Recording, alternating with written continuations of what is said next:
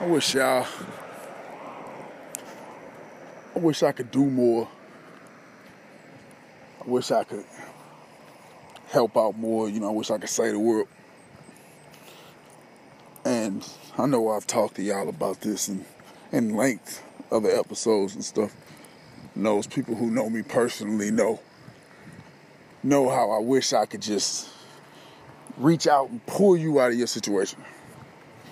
I'm not saying I'm perfect. I'm not saying I'm where I want to be. But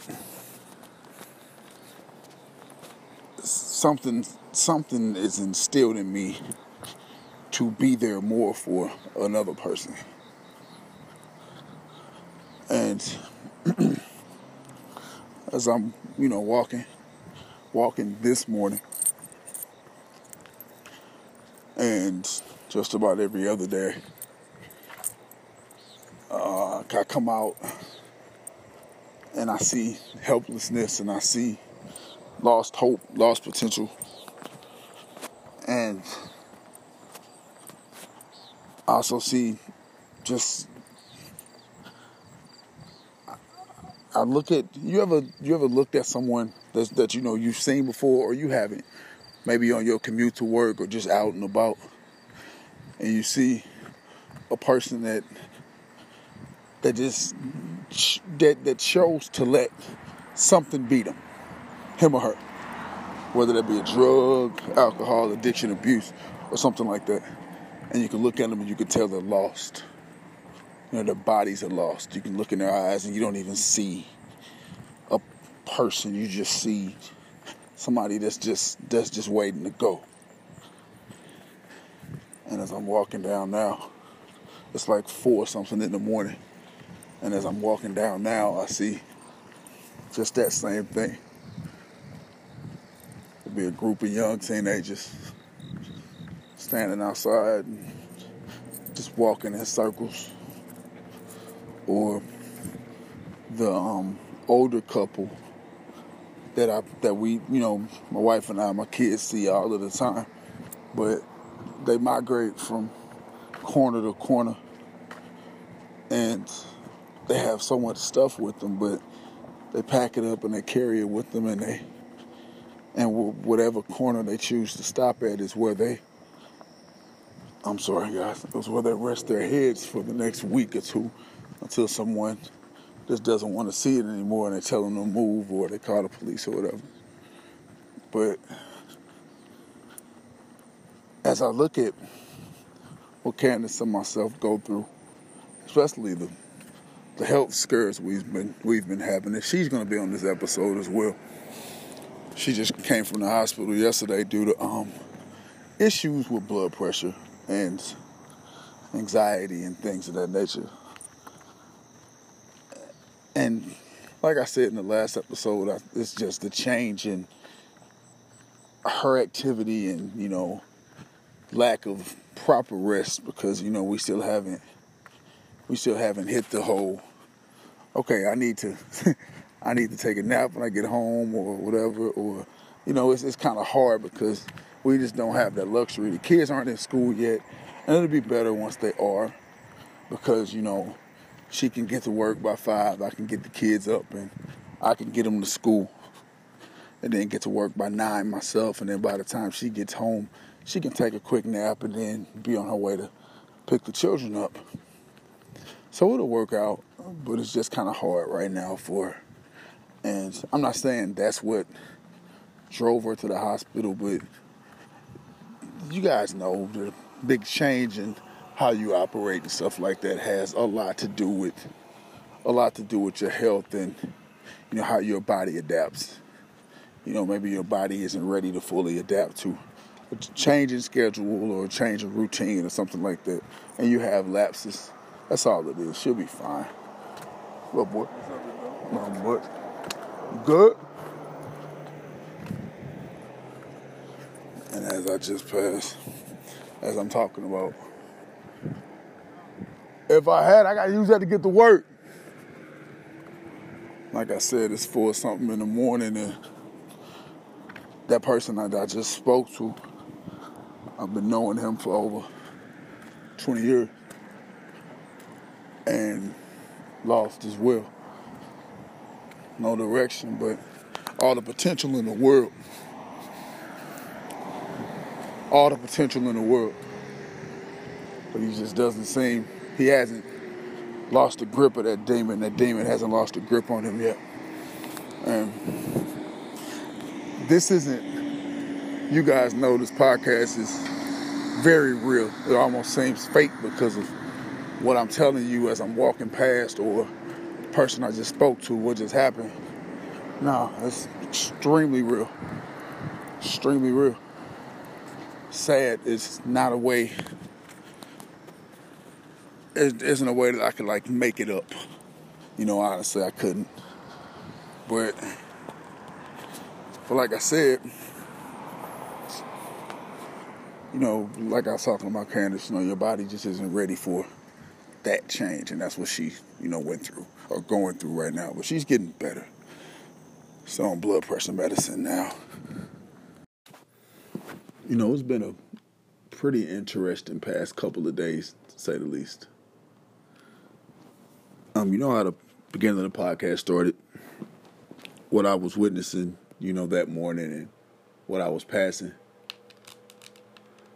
It's um it's a very sad epidemic in this country, even in my city and my area. It's very hard to fathom everything that you that you see to go on, that you know that these people are doing to themselves and and how there's basically no help. I mean, there's places they can go to, there's you know, hospitals that'll take them and stuff like that, but when it's as rampant as it is, and when it's as bad as it is with these young people, it's it, it really looks like there is no help. You know, normally. I may tell a funny story from work, but I keep people out of it. Um, this particular story here, you know, um, it just happened, and it sort of sort of goes back to that whole unbelievable thing people just don't think these things happen to me. Like when certain people listen to the podcast. Good morning, sweetie. When certain people listen to the podcast, they they say that that didn't happen, or there's no way that could happen. And I'm like, yeah, it did happen. I mean, I have more. I have plenty of stories in in, in, in this in this old head of mine. Plenty of things have happened to me, but this is the most recent one. Um, you know, I was talking to my manager at work. We, we were going over we were going over some things, and um, he got a, you know, he got a call to the restroom. There's an emergency in the restroom. There's a person that was unresponsive, basically, a female that was unresponsive in the restroom. So he looks at me and he says, um, "Do you want to handle this one?" And I was like, "No, you know, that's where my my manager tree stops at a certain a certain length, you know. And um, we went in the restroom, and of, of course I went with him because I, I didn't know what it was, and neither did he. But when you have a person unresponsive, it's sort of all hands on deck. Everybody goes to sort of try to add what we can add to help out because you don't want anything to happen to anybody. So we get to the restroom and it was it was a woman on, on the on the on the toilet basically, and she was bent backwards. It was kind of crazy to see. It's kind of crazy to see her bent backwards behind the toilet. It was like her head was stuck between the wall and the and the toilet, and um, looked like something out of a movie, honestly. And uh, we look at each other, and it's myself, and it's my manager, and it's the pharmacist, and she said, "Well, I, I, you know, tried to, you know, we tapped her, basically got in her face and screamed, and very unresponsive." And like I said, guys, if you've ever seen anyone on a drug, on heroin, they have a nod about them, and they're there, but they're not you know, it takes a little while for that initial phase to wear off.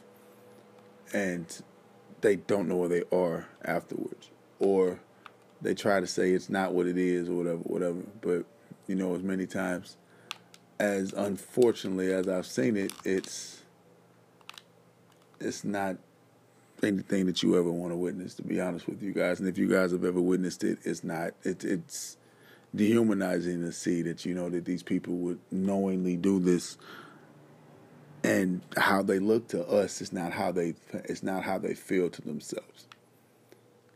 Um. So after about a good five to ten minutes, we're there with this woman, and um, you know, my manager looks at me and it was like, "Well, somebody's gonna have to get her up." And she had a pulse, but it was along. She was, she had a pulse, but it was slight because the pharmacist, the pharmacist, she said it was a slight pulse, but she was still breathing. So that's the good. That was a good part. So as my manager's tapping her on the leg, he looks at me. He's like, "We're gonna have to get her up." And I say, um, I don't think all three of us are to be able to fit into this stall. But you know, if you need me, I can grab her legs, or I can go in and you know grab her, grab her upper body, and we can just sort of lift her up and sort of like put water on her or something like that, just to sort of shock her. You know, I have other stories to, to go along with that as well. Um. So he gets like he gets in the stall and he's looking at her in the face. Keep in mind how she's in this position. We have to get her out of this position because it looks painful, of course, and it didn't look like she can breathe in the position that she was in. So he looks down, he screams in her face, screams in her face. He's tapping her on the shoulders and everything like that. And he looks at us and he's like, I don't, I honestly don't know what to do. You know, I've never I've never had to deal with anything like that. And when you work in retail, grocery, or a hospital, true enough, you see more things in the hospital. You see everything in the hospital. But, you know, you sort of got to, you sort of kind of have to know that you'll see you'll see anything working in the grocery store. Honestly, you see anything working in the grocery store. So after about a good 15, 20 minutes, uh, probably not, probably not that long, probably not that long. Um, he gets her up, and she jumps up like nothing is wrong, and she's short, and she and she tries to straighten her clothes out like nothing is wrong. And we're asking all of these questions like, what happened? What did you take? And she was like, oh, I'm an alcoholic. I'm just an alcoholic. All I do is drink. I don't do anything else, which isn't which which isn't true, but um, after the pharmacist left to try to get her like water, get her a chair to sit in, I asked her, um, I asked her what did she need? Like, did she need anything? And she looked at myself, she looked at my manager, and she was like, "Well, you know, what do you what do you mean by anything? You know?" Um, and she was like, she was saying it in a flirtatious way, and it was it wasn't a sight to see. Keep in mind, very attractive woman because when we walked out the bathroom, everyone who was around was looking like, "Wow, I can't believe that she was the one that was that that was going through that." And when I tell you that it grabs whoever it wants to grab, demons grab whoever they want to grab. No matter what you're addicted to, no matter what you're affected by, demons will grab you no matter what walk of life you have, no matter how much money you got or whatever, it doesn't matter. If you're affected, you're affected. And when, once it gets once it gets its hold on you, it gets its hold on you. But um, paramedics came, firemen firemen came, and it was possibly a good ten of them. Yeah, a good ten of them who responded, which is a great thing. But when they got there, she denied help which is kind of what they do once once that initial high wears off. They deny help. They figure they're fine, and you know there's nothing they they they don't want care. So after that, after that, we sort of we we you know we we talk about it, of course, to try to see what what we could have done better or who found out first or think we're just, we're just trying to get the story story together just in case we have to ask answer questions about it. But that's not the bad part. The bad part is, I want to say, maybe an hour later, she came right back into the store buying alcohol. She looked at me and she waved and she said, Thank you. And I walked over to her and I said, Ma'am, I said, Ma'am, I'm going to pray for you. And she looked at me and she said, There's no need. And I said, There's always need for prayer. And she said, Not not as far gone as I am. And a lot of people say that. A lot of people say that and they believe that. And they let and they just succumb to that aspect of life that nobody cares, not even God. And that's so un- that's so not true. But as far gone as she was, she actually believed that she was beyond help. That's hardly the case in anything, in any situation, whether it be financial or um, love or whatever. It's hardly the case. Sickness. That's that's that's hardly the case if you have faith and you believe. But when she came back into the store to buy alcohol, we realized that you know maybe she wanted. Maybe some some people honestly they'll tell you, I was just looking for a place to die. That's horrible to even think about, but that's life. That's life. That's the way certain people live their lives. It's, it's, it's not good to talk about. It's not good to say, but it's the reality. And um, you know, and then another thing happened, like the next day or the day before. Everything starts to, everything seems to run together for me. To be honest with you guys, um, I was at work. Of course, of course, I was at work. Shall I do? But um, I was at work and you know I was standing there talking to friends. We standing there talking and stuff. I forgot what we was talking about. But next thing I know, I see a crowd of people in the front of the store, and I see and I see this uh, this younger dude walk in, and I see this other guy walk in. Young black guy, young white guy. The white guy walks in first, and the black guy comes in behind him, saying, "I don't care where you go." I don't care where you go. You owe me money. I want my money right now, or I'm gonna beat the hell out of you in this store. And I look over at a friend of mine, and you know she looks at me, and next thing you know, the guy's swinging, swinging, swinging, swinging, swinging. So I'm like, okay. And the white guy is not is not defending himself. He's not saying why are you hitting me or help or help or help. So obviously, in my you know the things that I've been through in my life. That's right. That right there is showing guilt. Like you know, you know this person personally. So I'm waiting for people to step in and stop it, but nobody is. Everybody's standing there with their mouth dropped, and I step in, and you know we got a strict rule. We're not supposed to put our hands on anybody, but at that moment I couldn't just stand there and let that happen because it was children watching older women were watching, older men were watching, and they couldn't do anything.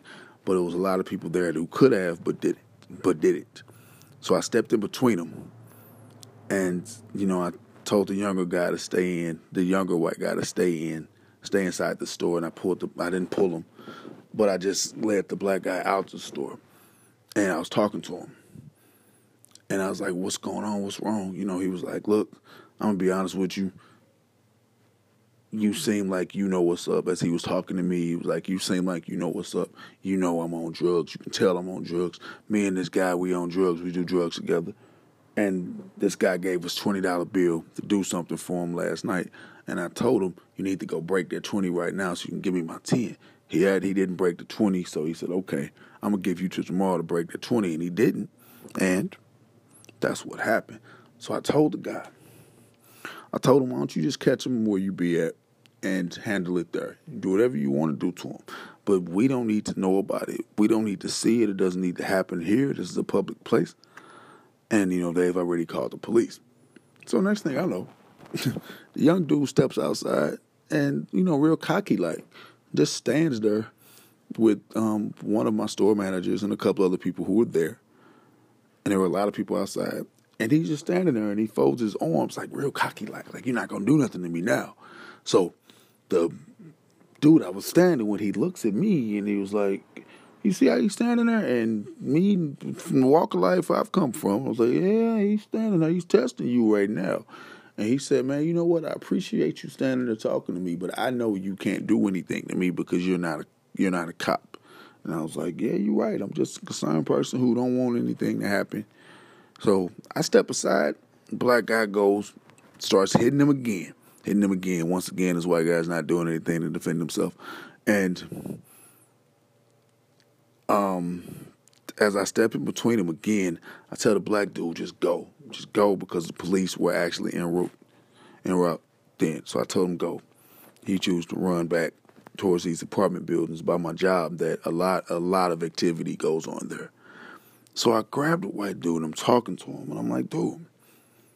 And he looks at me and he was like, he was he was like, "Thank you, thank you for helping, thank you for helping."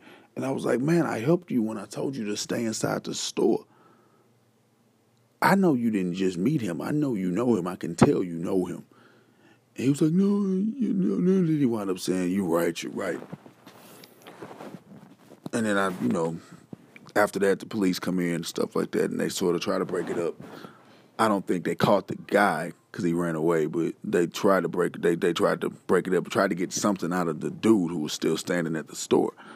And the white guy wouldn't say anything. He couldn't say anything because he knew he was wrong. Because he knew whatever story he'd make up, they see right through it. So I guess some some people around told the police officers that I was the main one trying to stop it. So the police officer walked up to me and he was like, "Hey." You know, can you just tell me what you know, like if you know anything, something like that. So I wound up telling them what they told me, but I also told them that you know they're going to handle that themselves. So, but you know what I mean. But you guys have way more, way more information and way more power to actually stop it in this area, then move to the next area, move to the next area, because these kids need help, man. And I'm looking at the cop. I'm like, yeah, you come now but he was like, yeah, we know of the activity. But if you know of the activity, I'm not saying you got to be out 24 7, but but there's something that needs to be done. Something needs to be done because it's killing them. And I'm looking in these kids' eyes, and they don't want to be. They would rather be somewhere else. They would rather be pursuing their dreams. They would. They don't want to be I mean, a, a good majority of them are homeless, and it's scary to see. Scary to see. You can't even walk outside without looking at it. Someone not too much older than my children, homeless, doing whatever they can do to scrape up money to get this drug. It's just it's, it's horrible to see. It really is. It breaks my heart to see it. And and sort of bringing me on to my next, you know, my next topic. I mean, like I said, guys, I can tell you horror stories of just what happened at my job. But you know, it's I mean, there's there's nothing we can do about it. We can lead them out, but like physically, there's nothing we can do. And um, Russ, real quick, another another case. These three women were in the restroom, and you know they were obviously high obviously. And they were doing drugs openly in the restroom again. And um, while they were doing that, you know, they were actually performing on each other, I shall say, because I know kids listen to my podcast. They were performing on each other. Like right there, you know, women were walking in the restroom screaming and running out the restroom. That can't happen. What are they? Why aren't you stopping this? And stuff like that. And naturally, you know, I didn't go in the restroom at this particular moment, but another friend of mine did, and she stopped it. You know, God bless her, because I, I, I don't, I don't know what that, what that looked like when she walked in there, but you know, I'm glad she did. But um, and she stopped that, but that was another horrible, horrible thing. because they were young women. A couple of them were a little older, but it was it was young women that just don't have any hope in life, don't have any any direction in life, and that and to go through that, to put yourself through that on a daily basis, just for a drug, you know, just for a high, is it's a scary way of life. It reminds me this these situations remind me of a lot of um, Donald Goines books. If you guys have never read, I know me and Candace have mentioned them on the podcast before. Uh, Donald Goines is a great urban hood street novelist. He even passed in front of his typewriter because of drugs, of a bad drug deal. Somebody came in and shot him, blew his brains out as he was, you know, in front of his typewriter, creating another masterpiece. So I mean, if you guys, I'm not saying you you'll understand it because the way he writes, he'll make you understand it. But if you lived a certain way of life, you don't have to be a certain color. But if you lived a certain way of life, and you're behind, and you're beyond that, and you've moved on, and you move past it, you know, reading his books will take you right back to it. All you got to do is just, get into it. Whoreson or uh, or um, can or the list. Uh, God dog it. Um, Dope Fiend is a good one. Daddy Cool is a good one. He has plenty of books. Oh my God, plenty of books. And um, he'll basically tell the tale better than I'm trying to tell it now because it's the same thing. And his his stories were written in the seventies. You know, it's just and it's still going on to this day. Um that was just a couple of instances that happened to me these past couple of days, and they've been sort of bringing me down because, you know, I'm still sort of affected by a lot of it. A lot of it is personal with me. You know, you guys heard a little bit of how personal it was at the beginning of the podcast when, you know, somebody I've known for 20 years. It's just very hard to take in right now, y'all. It really is.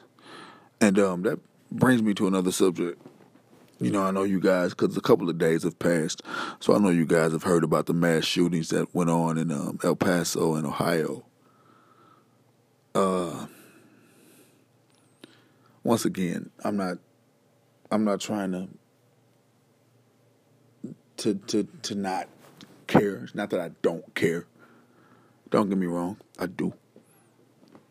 I care deeply but something needs to be done about the gun laws in this country. Nothing is done about the gun laws in this country because of what a lot of people believe this country is led by. A lot of people believe this country is led by hatred and bigotry, greed, and unsympathetic people. Just because you're different doesn't mean I'm better. Just because you're a different color doesn't mean I outrank you or I'm higher above you or something like that. I believe in all people. Everybody matters to me. So when I heard about the shootings, I immediately said a prayer because you just don't want it to happen again. I mean, you got people at at a garlic festival in I believe it was California a couple of weeks ago where where a child was murdered just because they were a different nationality. You know, just because these people look different or come from a different country. You know, I mean, you feel the need to murder. Just because of what one man ignited inside of a lot of people in this country. It's okay to hate. It's okay to openly hate, openly say these things, openly do these things, and I'm not going to get in trouble. I'm not going to get arrested. I'm not going to get, you know, anything happen to me because our president. Then I'm not trying to discredit him or disrespect him or anything like that. And I'm not saying he's he's inciting all of these things, but then again, I kind of am. I kind of am saying that he's sort of, ah, yeah, it's, it's, okay to be, you know, be this way. Morning, ho. How you doing? Good. That's good. Um, you guys got a mock day of school in the morning. So you're gonna have to get some sleep tonight. There's gonna no gonna be no staying up too late. That gotta stop because y'all got school Monday. So y'all gotta go to school in the morning for a little bit. Christian, I mean I'm sorry, Michael, Kayla, and Jessica have to go tonight for a little bit, just for a meeting. So just let them know. All right, go ahead, y'all get something to eat. like I said, I'm not trying to incite anything or trying to say that he's starting anything. But in a way, he is by the things that he's saying about immigrants and minorities. You know, a lot of people feel that way, but they were hidden for so long. But you know, it's, it's open now. You know, a lot of people figure it's open season on hatred, and I hate that. You know, this is supposed to be the land of the free. It's not. It's supposed to be give us your sick, your you know, you're hungry, you're weary. That's not true. Just give us your greedy, basically. You know, is what I'm mm-hmm. s- seeing from this country. But you know, I love, I love my home, and it's beautiful people still. But it's just a certain percentage of people that still live that older way, like I told you guys before, that I get called colored at least once or twice a week. You know, I work with a lady that openly calls me colored, but you know, it's all right. It's okay. I'm I'm fine. I'm fine with it. Because I know that's not inside of me. You know, just because it's inside of you, that's your hang up. You got to deal with that. I ain't got to deal with it. You know, so I rather I'd rather dislike you for what you do to me than what you look like. I at least got to give you a chance first. but like I said, I'm not saying I don't care about the mass shootings because I do. I do. A lot of them are people that just need help, need a friend, need someone to talk to. But a lot of people are overlooking what's going on in Chicago, and that's right here. That's very close to me what's going on in Chicago. Like 73 people died in a week. I, I, I believe it was a week. 73 people passed in a week, were murdered in a week. And it's like, it's, it's, it just, it's ridiculous to the point that, that it takes a tragedy or a mass shooting to get this company, this company, I'm sorry, this country to come together. Oh my God, let's come together. Let's help out. Let's donate. Let's do this. Let's see what we can do to fix this problem. When you got places like Chicago or my city. You know, the certain areas need need help. These people need help. There's there's, there's good people there, including the people that are doing it. Honestly believe it's you know the people that are doing the killing are doing it to survive. A lot of the times, a lot of the times, yes, there's there's children that are murdered. Yes, senseless, senseless things senseless killings. Of course, that's because can't nobody shoot. You know, you know, a lot of it is just a lot of it is personal. A lot of it is gang in Chicago. A lot of it is gang in Chicago.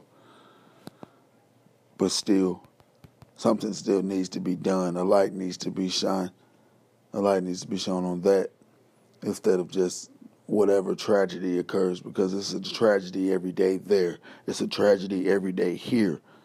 Someone is mourning the loss of a loved one right now due to senseless violence, due to something that could have been prevented. You know, we don't need like help. We need everyday help. We need our money put back into our education, put back into community, put back into the police force, the firemen. You know, those people who help. We need money put back into that but mainly, we need to put back into the community so we can have an outlet for these young, for the youth. You know, free programs, free basketball, free football, free boxing, free baseball, free hockey, free tennis, free anything, anything. These people can can can go. I mean, there's plenty of buildings that can be converted into a community center. Plenty of things you know, free education, free business classes, free money management classes. I mean, there's a lot. There's a lot we can do.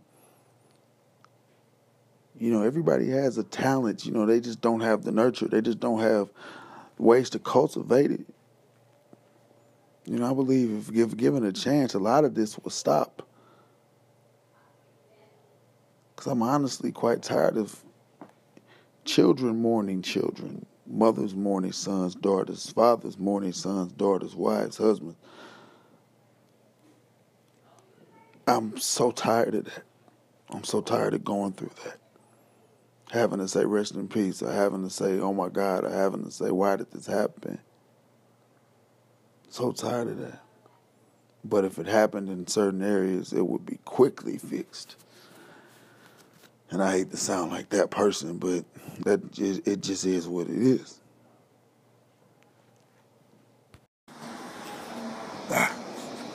You I'm walking, walking home after taking the kids, taking the kids to my mother's house. So I got a little bit of, a little bit of time to reflect and you know, just take a nice walk. Um, I'm passing through I'm passing through a lot of places that I that was kind of hard for me to walk through from my childhood. You know, coming down the street that I'm on right now, you know, it was kind of hard for me. You know, when me and my family, you know, went through and stuff. And um, I can just, as I'm, you know, walking down the street now, I'm looking to my right, and I'm seeing that little kid who used to walk these same streets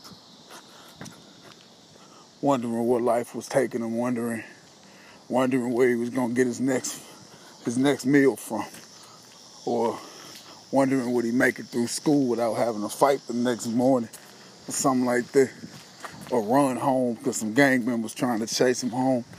All of that happened in this, in this one little area right here, and I mean, and I'm actually looking, I'm actually looking at my old bus stop.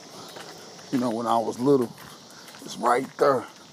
And these be these dudes who used to stand there every day when I got off from school, and I used to, and I used to take my homework. I mean, I, I ain't know them, but I was walking by myself, so I was an easy target. You know, they used to take my homework, rip it up and stuff, and um, I either have to give it, I either have to give it up or fight them. They take whatever I had, whatever little, little pocket change I could collect or whatever. I used to take it. You know, I was, you know, it was cool. I had my lumps though. I'm here to tell the story, to be honest with y'all. So that's the beauty of it. You know, I made it through it. But just walking down the street, like I said, I'm looking to the right of me, and I see that little kid who used to walk around with the biggest chip on his shoulder because he knew he was gonna have to fight that day. I knew if I walked down a certain street, I was gonna see whoever, and I was gonna have to fight him or whatever, or for something I said or somebody I didn't hit or did something to, or something like that. You know, I mean, I had a big family. We was close back then, but um, a lot of the tussles and everything I got into, I got into it on my own. But um, you know, I'm walking down these streets now. I'm looking at it. I'm happy it happened. You know, I'm sort of happy I went through certain things in life because it sort of paved the road for me as a father. what to what to show my kids, what not to show my kids, and um, and you know, teach them how to move, so to speak. You know, I'm glad I lived the life that I lived because I lived it, and I'm no longer there. Granted, I'm still in the same neighborhood, but I look and I see a lot of these same people in the same area. They haven't moved, they haven't evolved, they're still the same mindset, and they just stuck. I'm not stuck. Beautiful wife, beautiful kids, decent job, and you know we we maintain it right now. But I mean, I just look at these people and I pray for them. Pray for them. I mean, when I see people that I went to school with or people that I knew back when I was running around fighting every day and doing all this shit, they say, man, what you up to now? You know, how you been and stuff like that. And I tell them what I've been up to. Tell them that, you know, about about the woman that I've been with for 20 years or the five kids that I got by that same woman, you know, and stuff like that. How life is. you know, life is alright right now. Life is pretty good. Can't complain too much. But um, you know, it just made me make me appreciate the bumps and the bruises. You know, all the scrapes and scars and stuff I got. Made me appreciate it. It actually, it made me look forward. It's, it's making me happy to look forward to the future about what's next. And I honestly, you know, like I said, I can't wait for what's next though. I can't wait for what's next. You know, I just can't wait for my next chapter, what I'm I gonna do next? I'm looking forward to it. I no longer regret getting older because of the kids, because of Candace, because I've been with her for so long and I see her maturation. And I see my children growing up and they already better than me. You know, that's what you want in life when you got kids. You want them to surpass you. I want my kids to surpass me. And I already have at such a young age though. How y'all doing? What's up, bro? Not much. You know, as I walk through and I see, you know, I just walk through and I appreciate life though. And think about how smart my kids are. All five of them, they just had a conversation with my mother about about bats. You know, stuff like that about what bats do. My mother told them a story about bats and they um how she sees how she uh, sees bats every night when she passes a certain building. They swarm. And um, she said it's kind of cool to see, but she just glad she's just glad they uh they didn't touch her. They you know they don't try to attack her. And then my kids had all these little facts about bats and stuff like that. You know, when I was the age, I ain't had that kind of knowledge. You know, I was riding around. I mean, I was uh I was going around just trying to survive at the age. You know, not really not really focusing on focusing on being a kid because that sort of stopped for me at what eight, nine years old. Being a kid sort of stopped for me early because of things that I had to hurry up and grow up. I had to hurry up and grow up to do. I had to hurry up and grow up to get accomplished. How you guys doing? I had to hurry up and grow up, you know, for my mother because I, I, I know what she went through, and and I know that I couldn't be a kid no more because at 10 years old, I had to be there for my mother to help take care of my little brother. You know, I had to because he's a severe asthmatic coming up, and um, and you know, I had to. I had to sacrifice, you know, a lot of school and getting proper rest for school and sacrifice, you know, after school things and such, just for the better of the family, just so my mother could, you know, could still work and not have to, not have to watch not have to be at home with my little brother and stuff. You know, I chose to do that. That's the reason why I dropped out of school. Cause um to help out, get a job and stuff. I mean, I got my GED. I did that in like a month or so, you know. So that wasn't hard. You know, Candace got hers too. It wasn't hard. But um it was just we had to sacrifice. And and I'm not speaking for her, but I'm just saying, thinking back on it, maybe we could have maybe had we done it differently things would have turned out differently for us but i don't think so. Or i don't i don't want to find that out because i honestly don't want to know life without her. I don't want to know my life without her. You know because what we've been through i i will have for the rest of my life. You know we have conversations about our relationship a lot you know about it about it lasting or about or about just just us and what we've been through, you know. As long as I keep that person with me for the rest of my life, I'm good. I'm happy. How you doing, man? I'm good. I'm happy with that. And you know, so is she. Most people can't say that. Most people with one kid hate each other. You know, me and Candace got five, and we're not together because of our children we're not together because of because I don't I'm stuck or she's stuck. You know, it's just we're together because we love each other. We're together because I feel I feel we got a lot of unfinished business with each other. And that's not saying that that that I'm that I'm making her stay with me or she's making me stay with her. It's just the things things that we want to accomplish. I have to be there for, or she has to be there for. You know, because for the longest time, it was just us. It was just us actually walking down this same street, walking down Grand so many times with nothing but each other. Nothing but each other. I maybe have I, may have had a couple of dollars to go grab a to go grab a little two dollar sandwich from the uh, from my homie's store back there. He had you know he, he used to cut, cut me discounts because he knew he knew I was a good kid. I wasn't that trying to bullshit or nothing like that though. He knew I was a good guy. So he used to cut me deals, little chips, little soda, little sandwich or whatever. He knew he knew what I was going through. But uh, me and Candace used to be on the same street, up and down, just talking about just not the future, just tomorrow. Because we didn't know if we would have a future. Honestly, we didn't know. We didn't know what life was going to throw our way because of everything that we went through. I mean, that's why we held on. We held on so tight to each other because it wasn't a given. It wasn't a given that we was gonna have kids and get married and have a house together and all that stuff. It wasn't a given. I was work. I was work. And um, but like I said, we owe that to each other.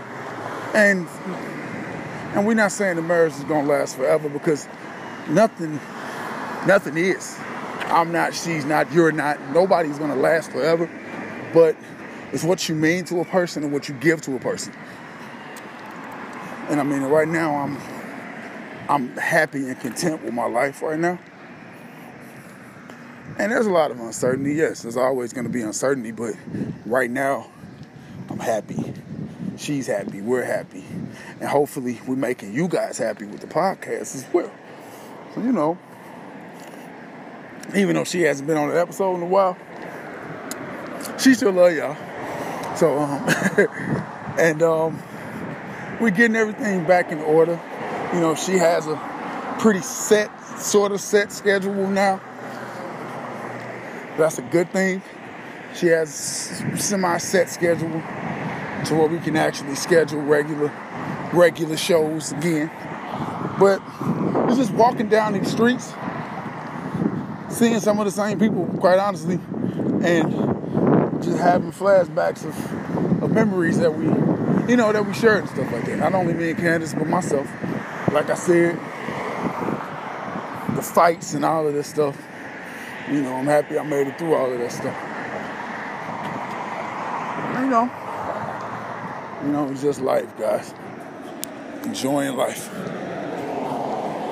That's kind of really kind of really all I ask for. Really all I, really all I want you guys to do is just enjoy it. Don't try to put too much into it because you never know. Because you never know if you never know if what am I trying to say here, y'all? You don't want to pass nothing up. That's what I'm basically trying to say. Because you don't want to get so focused on one goal that you pass up something else that you overlook something else. You know, God may be trying to put another person in your life, another opportunity, another way, another job, another something. But you're so focused on this and that, you overlook it. You know, too many times I've been in that position to where a job has been offered and I've been so loyal. I've been so loyal to to to jobs or people that I don't take opportunities you know, it was it was um, a principal, and I may have told this story before on the podcast before. I'm not too sure. It was a principal back in uh, my junior high days. He saw. He he said he saw potential in me, which is there. You know, I appreciate that. said he saw potential in me and he actually wanted me he actually wanted me to move in with him and his family because he wanted to give me a better life. He knew the home life I had wasn't stable at all. And he wanted to give me a better opportunity, a better way of living life, a better life, so to speak. And he said, I can give you a better life. I can give you opportunities. I can nurture. This is exactly what he told me. He was like, I can nurture everything that you want to do in your life. And I turned him down. I turned him down. Only because only because I knew what I wanted and the only way I could get what I wanted, I thought, was if I was if I stayed and fought side by side with my mother. I wasn't gonna leave my mother and my little brother. I wasn't gonna do that at all. That wasn't even an option. But it's just that the fact that he cared so much and he saw that in me, he was like, Yeah, I see this in you, and I don't want you to waste your opportunity. You know, like I said, I was a decent athlete, a decent singer. So, you know, the proper tools and the proper people, who knows where I'll be in life right now. But I could care less about that because of my kids, because of my wife, you know, my mother, my little brother, friends, close friends, very close friends, and, you know, the few family I deal with. You know, I don't want to look at my life. See, that's my thing. I don't look at my life and just see myself. I don't look at my life and just see what can I do or what about me. I'm not that kind of. I'm not that person at all. It's all about if I move, how is how how the rest of the people with me gonna move? You know, I think about everybody. You know, and I think about y'all too, the listeners to this podcast. You know, what can I give you guys to, to, to, to help you think better, do better, be better? What can I give you? You know. So what? If I had it, I'd give it to you, though. No, I ain't even got it, though. That's one thing I can't do. I know I can't. you know, as much as I talk about uplifting people, I know that dude that I just talked to was a drug addict. You know, I can't can't feed nobody's habit, y'all. yeah. I just didn't want to feed his habit. Cause that's one of those those zombies as I call them. You know, it's a sad sight to see y'all, but one of these days I'm gonna learn how to properly do a podcast and not be so real. not record as I'm walking. As I'm walking through these areas, seeing these people, and you know, and broadcasting it to y'all. But I can't be no other way but myself. How you doing, man? I can't be no other way but myself, and this is exactly how I choose to do it. I know you guys appreciate it because, quite honestly, quite honestly, you don't get it nowhere else. Everybody else try to fabricate things, and over here at GMHOMP ain't nothing fabricated. This is 100% authentic, and I don't try to make up stories for for for downloads, listens, and views. It's not what I do this for. This is my life, and right now, as I'm walking, this is what I'm looking at. I mean, it's diversity. You know, I see all kind of different walks of life, and I know all kind of different walks of life as well. But this is just, you know, what I'm looking at, quite honestly. But um, but you know, I hope it get better. I pray it get better. But as far as knowingly, knowingly watching a person's downfall and actually feeding them, feeding it, you know, I can't do that anymore. You know, I pray with you, sit up and have a conversation with anybody, as I've done plenty of times, sit up and talk to them, you know, stuff like that. But as far as that goes, you know, you know, as far as that goes, I can't really do that too much more. I mean, not the not the talking and you know the listening and stuff like that. As far as the feeding and you know the giving money and stuff, I can't do that no more. Probably because you know I ain't got it. I ain't got it to give away unless it's my kids, my mother, my little brother. I ain't got it to give away. Be honest with you guys. But hey, Such is life. We got our own things we struggling with as well. You know, Candace and myself. But you know, it's all getting better. It honestly is. It's getting better. I'm not gonna sit up and say it's not. Because it is. Still walking around smiling. Still got a reason to smile, first of all. Because you get up every day. You know, that's the main reason right there. Thank God for that. You know, we still got reasons to be happy and stuff like that, you know. Certain things in my life that make me smile. You know, interacting with y'all, you know, stuff like that, the conversations I have with the listeners and the beautiful people that that look forward to this podcast. You know, I'm trying to extend it and stretch it.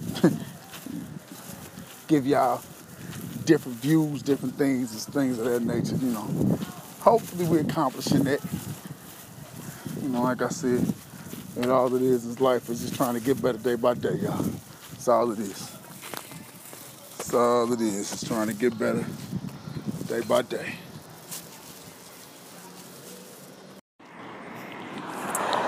Man, I could tell y'all horror stories. I honestly could, but but recording this way, I feel like a reporter. I feel like a reporter out here with his ear to the streets, feet to the streets, and you know, reporting the news. I honestly feel like that because in kind of a way I am. You know, I'm just reporting the things that my two eyes see, and unfortunately, unfortunately, it's a lot of despair. Unfortunately, like I said, we don't live in a bad area. It's good people, but it's just, it's just an epidemic that needs to be fixed. You know, as I left home this morning, you know, I was the last one to leave because the kids aren't there, Candace isn't there. You know, say a quick prayer that nothing happens. But I still see the same people looking the same way, and it's just not something that you want to. It's not something you want to be around and be a part of. You wish it was better, but I also wish a lot of things in this world, society, nation, neighborhood, city, street, everywhere. I wish nobody had to go through anything. But I don't want to say that and not appreciate appreciate the the struggle because I've been struggling my entire life. You know, I have ups, I have downs, but I appreciate all of it though. I appreciate it all as I, as I know you guys go through things too. You appreciate every second of it because you know you're stronger than what you're going through. And I'm stronger than what I'm going through right now. I'm stronger than what I'm going through. I mean, a lot of it is is trying my hardest to keep focused when the world is falling apart. You know, I don't try to get too political or religious on this podcast or in my life in general. But I can't escape seeing that little girl crying in that in that room. She wants to be with her dad, and they took her dad. She's a little um, Hispanic girl. They took her dad, and she was just saying how she she wants to be with her dad. This isn't right, and what she was saying and the emotion. Like I was saying before, this is, you know, give us your hunger, give us your tired. I honestly don't, honestly don't feel we abide by that anymore, as in this country. But seeing that little girl, that could be anybody. That could be anybody's daughter. That could be anyone's daughter. And I mean, and I always tell everyone it can happen to anybody. It's not just a certain race, it's certain certain people things happen to because you got your businessmen who get, you know, wrongfully accused by the police. You got everyday mothers who get wrongfully wrongfully accused by the police. Get grandmothers pulled guns get pulled on grandmothers and stuff like that, innocent people. Things happen to everybody. But I just want I just want for this world to be better. I honestly do. I honestly do. I wish everybody could be, you know how, and I hate to use this analogy, but take kids, use kids for an example, and use a playground. All right, you got a playground, you got parents bringing their kids to a playground. This has happened, Candace and myself, plenty of times. Parents bringing their kids to a playground. You got um, you got a white family, you got a black family, Oriental, Hispanic, all all different walks of life, different looks, and um, they're all coming to this playground. Naturally, the parents are going to sit on the outside parts of the playground and let the kids play. They're going to try to separate them a little bit, but eventually, those children are going to be playing and laughing, not understanding a word because I've seen it, not understanding a word from other nationalities, but the only thing you understand is happiness, laughter, and we're together. That's the only thing you understand.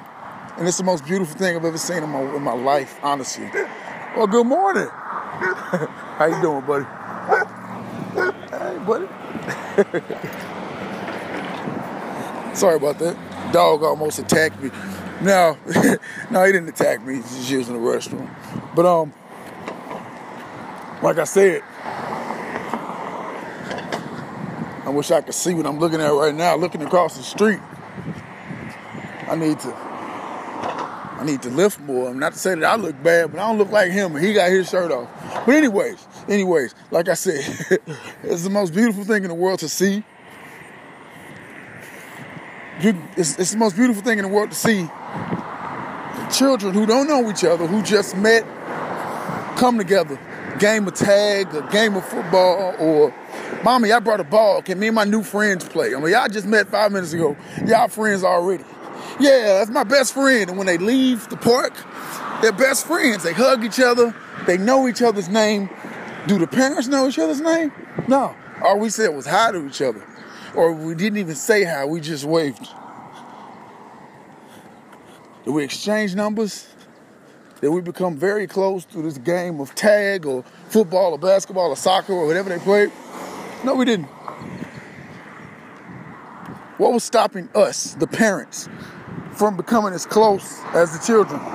Nothing. But we did it. That's the problem with society. Everybody's afraid of each other. And rightfully so. You got the you got reasons to be afraid of each other, especially with what's happening right now. With everyone feeling they got they got power now. Everybody feel they got power. They can do and say and act as they please without the repercussions of getting punched in your mouth or worse. No, it's not gonna fly. You know, just like the stories I tell you guys of when people act a certain way at my job. I'm not a security guard, I'm a seafood manager. But the person in me wants to keep everybody safe and make sure, one, I get back home to my family because if things go left, that's when we got a problem. So that's when I try to step in and sort of try to calm everything down. And it works a little bit without me having to get into altercations with too many people. But nothing is stopping us as a society but fear and the media. Basically, the media scares the fuck out of people. Excuse my language. But then again, don't excuse my language because it's my podcast. Say what I want to say. But the media scares us and this is possibly the only time you're going to hear me get political or religious on this podcast, really. But turn the TV off, turn the phones off, and you go meet people, go talk to people, go have a conversation with your neighbor. There you go, you've done your part. You've got to know someone that doesn't look like you, doesn't act like you, doesn't think like you. Because I'm pretty sure it's people around you that you just don't speak to because of what they look like or because of what they perceive, you perceive them to be. Plenty of time. I mean, plenty of people. I know people like that. Well, man, I didn't think you were like that. I just, you didn't take the time to get to know me because I'm a big black man and you're not. So, that's the hang up people these days. That's the hang up and it's bad, but it's the way it is. If we were all childlike and wanting to get to know each other, wanting to love, then it would be much better off. We'd be much better off. But we're not, so we got to take our lumps, and unfortunately, we've been taking lumps for a while. We just have to come together. And I don't, it's, it's sure enough, it's bad everywhere. I'm not saying bad as in, you know, you can't go there, but I'm just saying everybody has their their bad areas. Everybody has their poverty or their despair or whatever, hopelessness. Everybody has it. It's, it's worldwide, no escaping it. The only way you can think think you can escape it is if you close your eyes and act like it's not there, but it's there. It's there. It was right outside my door as I was leaving this morning. Same person from the beginning of the podcast who I told you guys that I know was sitting right in the middle of the street, kind of, right on the curb. One shoe on. Just sitting there. Breaks my heart because I still call this person my brother.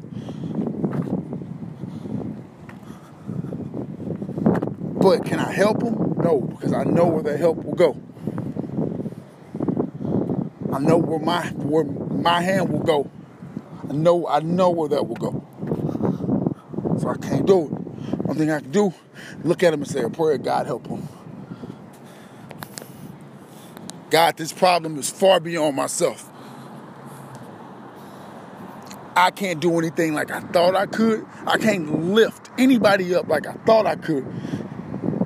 Well, I know certain people say I'm motivational and uplifting, and I thank you and I appreciate that. But the way I'm talking now is when they're already gone. I can't do anything to get you back. I can't do anything to get you back. Basically, is what I'm saying. So, I'm gonna go ahead and start my day. Well, let me scratch that. If I say I can't do anything to get you back, does that mean I tried as hard as I could? Possibly not. Or I've just put so much time into it, and if I see you doing the same thing, making the same mistakes over and over and over and over again, that's when I decide to turn my I can't say turn my back because I still speak to people. But that's when the help stops, so to speak. But I continue. I'll continue later before I upload so I can elaborate more into what I'm talking about. And who knows? Who knows what could happen today? I love you guys. That was another another eventful day. You know, like I said, I feel like a I feel like a news reporter walking around like this. You know, I know I just said that, but um, but just going through, you know, my daily my daily work day. You know, I find out I find out so much about people and different parts about women, different parts about men that that if we just open up and not be so afraid to just let people in, you never know what kind of help you get. And I say that to say, you know, I got some people in my life who who are great people, but not in the best of circumstances. You know, they got something against them, and uh, you know how we all do. We've all been there. We all feel that. We all feel that don't nobody understand our situation. But you never know. You never know what size shoe another person, another person wears, until you talk to them, and then you realize, like, damn, I go through the same thing you. I'm, I'm going through the same thing you going through. You know, mainly we wear the same size shoes, so I've walked in yours. You know, I always say, you know, I always tell people it's best to be open. It's really best to be open and honest because you never know. You never know who can help you, first of all. And then you never know. You never know whether or not whether or not you talk to that person, that person can, like I just said, could help you out in your situation. You know, sorry if you guys can't hear me, but like I said, it's the best way. It's the best way I can record, and we can record right now. You know, so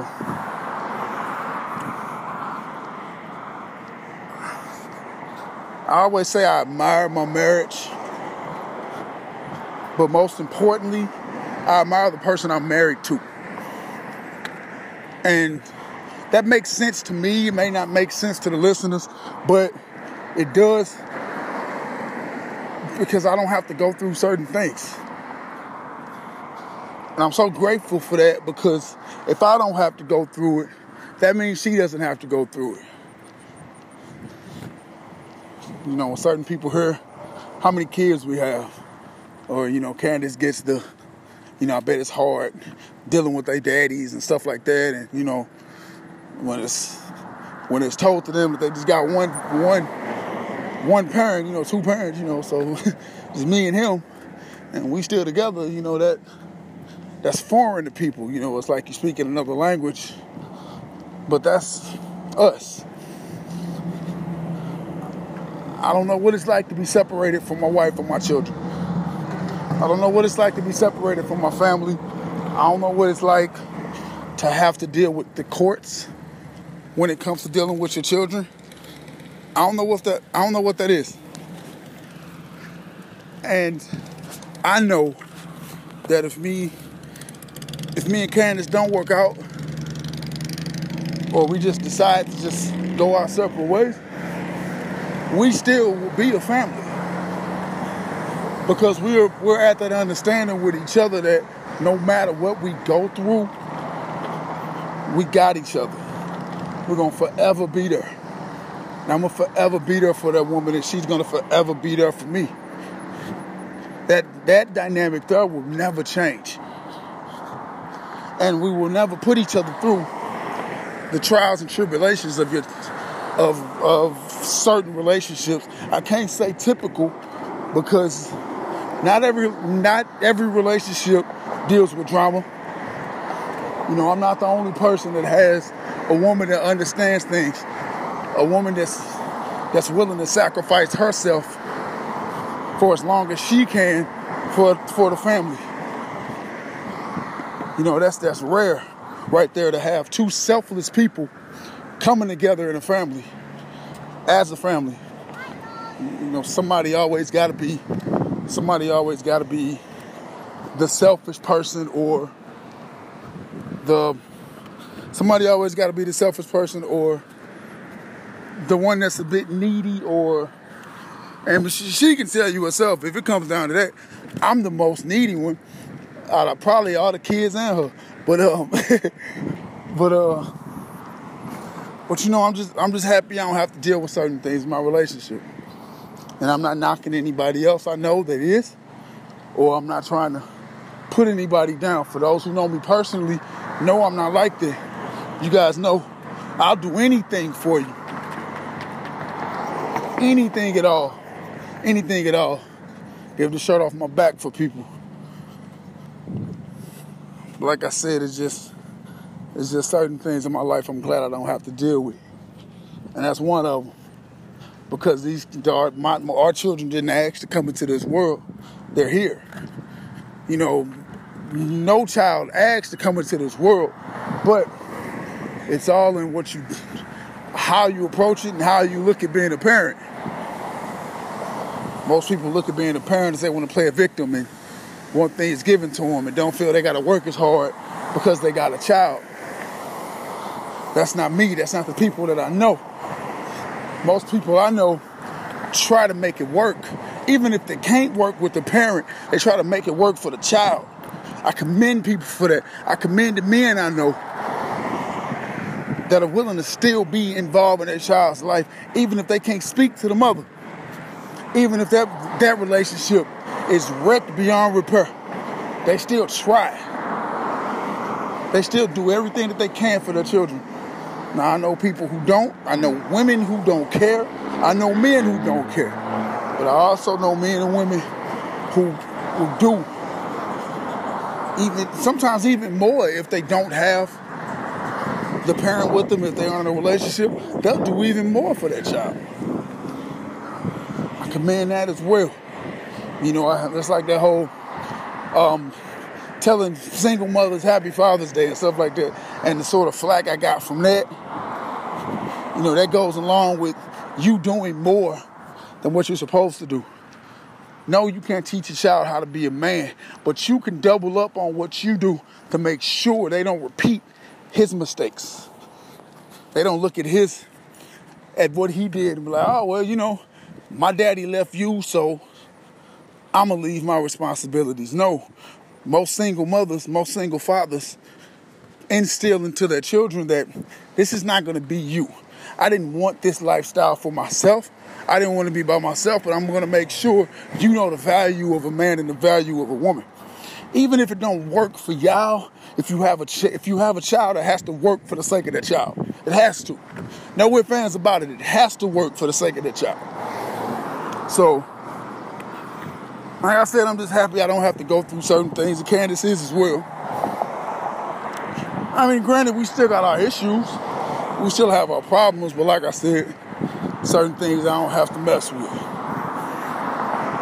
So, you know, work went by all right today. I say all right because um had to say goodbye to a friend. You know, she retired.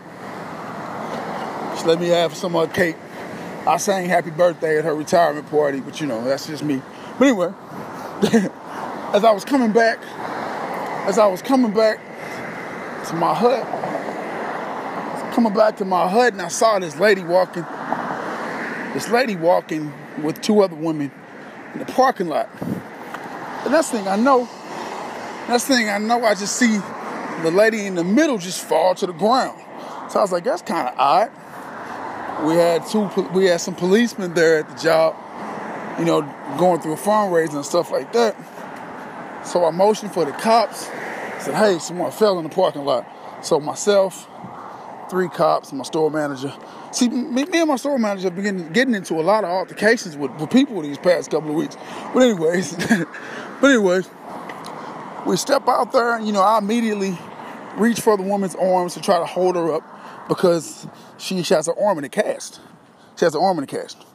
And the police officer stepped to the side of her to help her. We're gonna just lift her straight up.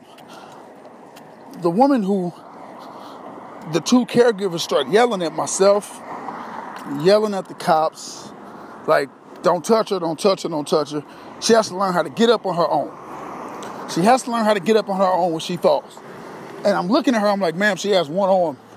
She only has use of one arm, and she's she's weak. I can I, I can obviously tell that she's weak. She can't get up. Well, she has to learn to get up on her own. And my, and my manager was like, ma'am, can you at least let us help you? I mean, I'm not saying you're not strong enough to lift her up, but, you know, he's a strong guy. He's two cops. I'm a strong guy. You know, we can lift her up, no problem. She has to learn how to get up on her own. So, after that, after her denying help from myself, my manager, and two police officers, we sort of stepped back and sort of come back into the store you know, my manager stands out there to try to talk to him and see how she feel, just in case it's something that he has to deal with. That's not the case. They wouldn't give him any information. They wouldn't give him any information. So they basically said, I'm not going to tell you anything. We're just leaving. So come back in the store and I, you know, I'm talking to the cop about it and I'm like, it sort of looks like they knocked her down. And he was like, why would you say that? I was like, because she was, they were walking fine. And the next thing I know, this lady's on the ground being told you have to learn how to get up on your own. And thinking back now, looking back at it, I sort of think that's what happened. Now I don't, I don't know what is, I don't deal with people like that. So when I say I don't deal with people like that, I'm not a caregiver, so I don't know the dynamics of what you can, what you can or can't do. So I don't know whether you have limits or anything like that. And I look at it like if someone falls and another person is there to try to help, let that person help. Let that person lend a hand. Don't take an attitude like we're gonna harm her even more just by trying to help her up. Because like I said, the way I looked at it, they tripped her and she fell to the ground. Because when I was out there, she was saying, I don't know how I got here. I don't know what happened. What happened? I don't know how I felt. And she was sort of mentally handicapped. So was saying that, like I said, it really looked like they they knocked her down and forced her to get back up. And like I said, her arm was in a cast, so she had use of one arm and she could barely walk as it was. So it was just, just kind of inhumane to see. Inhumane to see. I'm sorry, guys, you didn't understand. And you know, we should all learn how to. We should all learn how to treat one another. We should all learn how how to understand a person's situation. And we should all accept help when needed or when when offered, I should say. Because I myself have had those moments where I I needed help and I was too much of a man to ask for it. And I struggled with things. And then turning around, I had friends who said, hey, you know, had you asked or had you said something, I could have helped you out with that. And I've learned that lesson.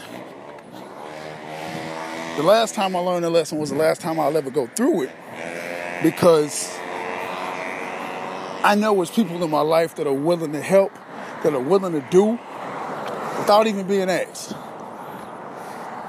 Without even being asked, all you got to do is address them with the situation, and they're there to help out. They're there to lend a hand. They're there to listen. They're there to guide me. Because a lot of people, a lot of problems don't require money to fix. A lot of the times you just need help with a solution. Help me figure this out. Help me find a solution for this problem. Like I said, a lot of the times it doesn't require money. And that's a great thing that it doesn't require money because, you know, not a lot of people have. That was almost an accident. Not a lot of people have money to spare or relationships sort of foil because of money. You know, relationships spoil because of money. You can be the best of friends till you ask them for a dollar. And then you see how a person you see how a person changes once you ask them for money or once you say, hey, I need some money, I need some help or whatever, whatever. You know, see how a person reacts to you then. But how you doing, man? Like I said, it's just all in how you treat people, how you approach people. I'm not saying I'm the best human being on the planet. I ain't, I ain't trying to win no awards, nothing like that, because I have my flaws. I do. And I'll be the first person to admit that. But it's just looking at the state of the world. It costs nothing to be a little nicer. You know, nobody's gonna, nobody's gonna, you know, sort of looking back how we acted in high school. We always, and I'm not saying everybody, just how I saw people act in high school. Everybody wanted to be tough or cool. Nobody wanted to be themselves. And it's the ones that wanted to be themselves or the ones that usually got picked on stuff like this. Everybody wanted to be something that they weren't. You know, nobody wanted to be themselves. They always wanted to put on the front. And that's the case for most adults too. Everybody afraid of their own reflection. We always try to live up to a certain persona on social media or something like that that you just tend to forget you're a person too. Tend to forget it. You don't know who you are. Cause you get caught up in you get caught up in likes and and numbers and all of that stuff to where you start to you stop to you stop thinking about yourself as a human being and start thinking yourself as a profile. That ain't right. You're gonna always be you first. There's no better person to be than yourself. And I see people struggle with that a lot. To the point to where it's comical at times though. You know, I look and I see certain things and I laugh to the point to where I laugh to the point to where I can't even I can't even understand what it's like for some people to actually not have their phone. I mean, granted, I'm on my phone a lot. on my phone though. I'm on my phone right now. So I'm recording this podcast on my phone. But I'm not handcuffed to it. I can I can go without it. And I can also live a normal life, be a normal person. I don't post everything. I don't post I'm a person. I don't post every workout. I don't post everything about my kids, my wife, my life. Most things I enjoy and I take a mental picture and I keep it. And I like it myself. You know, I don't gotta share everything. Because if I did, if I shared every time I smiled or laughed, shit, I spend all day on Instagram if I did that. But I don't. You know, a lot of the times when I run, I just run. I don't need to post it. A lot of the times when I lift, I just lift. I don't need to post it. Or a lot of the times when I'm with my kids, I'm with my kids, I'm with my wife, I'm with my wife. I ain't gotta tell people everything. But I know most people who do. I know most people who only live to post their life. Like you never know when you're gonna get famous. Somebody told me. You never know when you're gonna get famous. I mean, true. That is true. You never know when you're gonna become famous. If you are if that's your destiny to become famous. Most people's destiny is just live comfortably, just have a comfortable life. Be a good person, have a decent job, keep your bills paid, keep a roof over your head, and try to enjoy things in life. That's all I want. That's all I want. I mean, I know I have a podcast, but I'm not, I don't record this podcast like like I wanted to to go viral or to want everybody to listen to it. I want everybody to listen to it who know they can get something out of it. And if you listen to one episode, you know I try to give you something that you can keep. I try to give you something that you can keep. Candace tries to give you something that you can keep. Whether you're male or female, you can get something from both of us. Doesn't matter. We try to give you something that's substantial to your life. I mean, hopefully you're listening. Hopefully you're still listening to this podcast. I know it's a long one. but I've come to find out that the most time I have is when I'm walking to work. I'm by myself. Because when I'm home, especially now, now the school started back, you know, I know it'll be it'll be a while before Candace actually, all right, now I can settle down and record a podcast. Or now I can even settle down, I can even settle down and get something to eat without having to worry about one of the kids snatching it from me or one of the kids needing so, you know. I mean, especially now that she's working, she has to get up, hustle up in the morning, get the kids to school, and get off to work herself. Or I have to do the same thing. Because it's most mornings why I gotta get up and hustle and get the kids to school. You know, that's just a sacrifice we're making. And it's not even a sacrifice. It's not even a sacrifice. Because no matter what we go through in life, as long as we move as a unit, we good. Through whatever happened. As long as we moving as a unit, we good. You know, me and Candace tell ourselves all the time whatever happened between us, it won't stop us. And that's sort of weird. And that's sort of weird for most people, for most couples. But we're not most couples. We found that out a long time ago. We found that out through certain things that we've been through that we're not most couples. You know, she came, she came in me. Well, y'all know the story. Y'all ain't gotta repeat it. She, y'all know the story.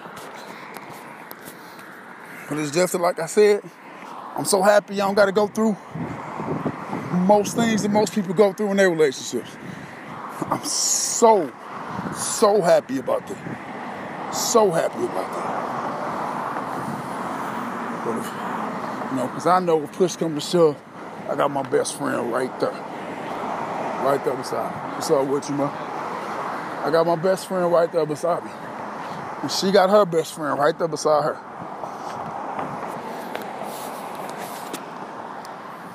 But like I said, most people can't see that. Most people can't see that. That's a shame. And that's a shame, but hey, that's just the way life is. It's the way life is. I ain't knocking nobody who going through it, but I'm telling you it's a better way. I know what's a better way. And I know I haven't really spoken on many topics. I ain't really pushing on pushing on hot button issues right now, besides the the mass shootings and what I what I'm seeing now. This is just basically what my two eyes see. This episode is basically what my two eyes see. Probably because I'm recording most of it as I'm walking to work or walking home. Right now, I'm walking from work to get the kids uh, school pants because we got them school pants that can't really fit. So I got to go out and get them some more. But anyway, anyway, um, yeah, I can't say football season started football season has did never really ended for me. So once the uh, once the Super Bowl ended, that I didn't really watch. Once you know, once everything ended, you know, my my season ended when that when that kick hit the upright, pretty much, and I got right in the next season mode, thinking about the Birds' next move, what they can do, and how they can improve upon last year's last year's success. And I see the ways they can improve improve on last year's success, and they're taking the steps towards it. And everybody's starting to starting to notice them now. All the monsters of the Midway are back. That defense can be better than the 06 defense that went to the Super Bowl. That defense could be better than 85, and I don't believe it'll be better than 85. It's a different scheme than the 06 because they ran cover 243 this defense runs more of a 3-4 hybrid, hybrid style defense that's beautiful to look at. And Pagano runs a pretty similar, pretty similar style as Fangio did. So I don't think the defense is going to slack in any way. We've picked up solid veterans at key positions defensively where we lost. I'm still I'm still sort of kind of worried about our edge rusher even though we got Roy Robertson-Harris, we got Isaiah Irving, we got players like that. But um, we got young players, you know, Nichols and stuff like that. Bilal Nichols. We got younger players. They just aren't proven names to where oh, we got that side solidified. But no, they just gotta prove themselves. And in this style defense, when you got the players that do have names that you know, the Eddie Jacksons, the Keem Hicks, the Khalil Macks, players like that, the Kyle Fullers, Roquan Smith, Danny Trevathan, Super Bowl winner. You know, we, we got it. We got them there. We just got to stay consistent, stay injury free, and I'm not going to say we're going to repeat last year's success because we can exceed it. We can exceed it. I really don't see a weakness on this team. The only really thing I'm really think I'm kind of really worried about is backup quarterback, and that's just because from what I saw in the first preseason game, I'm kind of worried about the backup quarterback. Yeah, backup quarterback is just about the only position that I'm really kind of worried about. Only because of what I saw in the first game. This didn't look like Daniels and Bray were ready. And these were third and fourth string players they were up against. I mean, Chase Daniels, he's going to give you a good ball every now and again. But they're, they're, they're there because they know Nagy's system. And I understand that, but can you count on them to win the game? Uh, Daniels may. He'll get you in arm strength, he'll get you with knowledge, but athleticism he won't really have, and neither does Tyler Bray. So I guess that's that's what I'm worried about. I guess Cause you know, I just I don't want to see you get I don't want to see you get trapped and not know to use your feet to get out. You know, that's basically it. And um, so that's about the only position I really see that they're sort of kind of in trouble at is that one. Is backup quarterback. Everything else, I sort of see them as, you know, they they're the deepest I've seen in years past. Deepest team I've seen in years past from the Bears. And they got as good a shot as any to win the Super Bowl. Does I mean, everybody's sort of picking them to win it. Either them or the Chiefs or the Saints, you know. They're getting the, they're getting the eyes in Vegas and stuff like that. So I guess that's a good thing. I myself just want to see another another successful season where they stay healthy. That's it. They had some pretty good they had a pretty good go at it last year. They nobody really got injured. I know Mitch missed a few. Khalil missed a few. But other than that, they were relatively healthy. And um, but I do believe had they got home home field advantage, they would have would have probably had they got a first round bye, would have been different. Would have been different because the Eagles gave them problems because they were a veteran team. They had leadership, but I think had they played a team like, you know, had they gotten the Saints or something like that, I think it would have been different. I think they would have beat the Saints. That's my opinion. They should have beat Philly, but some plays didn't go their way and they couldn't get the offense moving the way they could because, you know, like I said, Philly was tested. Philly was a playoff team, Super Bowl winners.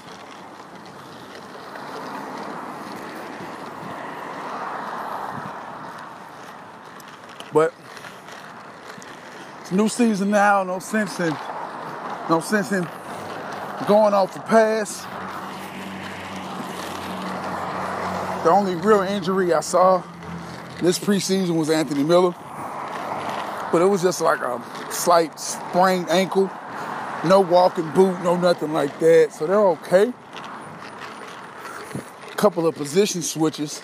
You know, I know Cody Whitehair switched positions, but I could go on and on and on about just one football team. Y'all know that. But anyways. Experts are saying Saints, Saints and Chiefs. I'm honestly saying Bears and Chiefs. And I do see the Bears winning the Super Bowl. I've already said that. I do see the Bears winning the Super Bowl. Not just because I'm a Bears fan, just because it feels right. It feels right. Last season was a shocker. Shocked me to see the success that they had. I didn't see it coming. I mean, I knew once I saw that they traded for Khalil White, things with Khalil, well, I'm sorry about that. Khalil Mack, I'm sorry, Khalil. I knew once they traded for Khalil Mack that things was different. How you doing, man? I knew once they traded for Khalil Mack, things was different. I didn't think it was going to have that immediate success. Losing that first game against the Packers really showed me, like, all right, you may think you're there, but you're not there yet. Because we had that game wrapped up until we didn't. I can't say, I always say we like I'm out there with them, but you, you a fan as long as I've been. You got the game. I thought we had the game wrapped up until we didn't. So that sort of lowered my expectations. That whatever happened during the season just happened. I didn't have any expectations. Now we do. You know, we're chasing greatness. That, that could be a metaphor for life. You know, chase greatness. Don't just settle. A lot of people just settle. Um, you could be the greatest at the greatest um, greatest bricklayer. You could be the greatest, man, anything, landscaper, greatest checker, the greatest bank teller, the greatest retail worker, the greatest whatever. As long as you're happy and comfortable, it doesn't matter what you do. As long as you're happy and comfortable with it, just chase greatness. Chase your own personal greatness. You don't have to make millions. as long as you're comfortable with your life. There you go.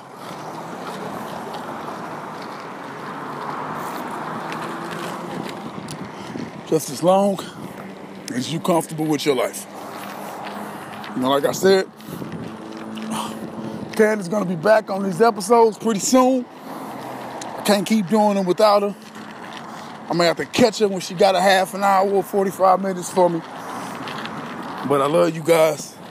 Thank you so much for all that you give GMH OMP. And we're to continue to give it right back. Y'all have a good night. Have a good morning. Have a good week. I want to thank all of everybody who contribute to this podcast. Gangsters, the drug dealers, the gamers, the mothers, the fathers, the housewives, the house husbands. Everybody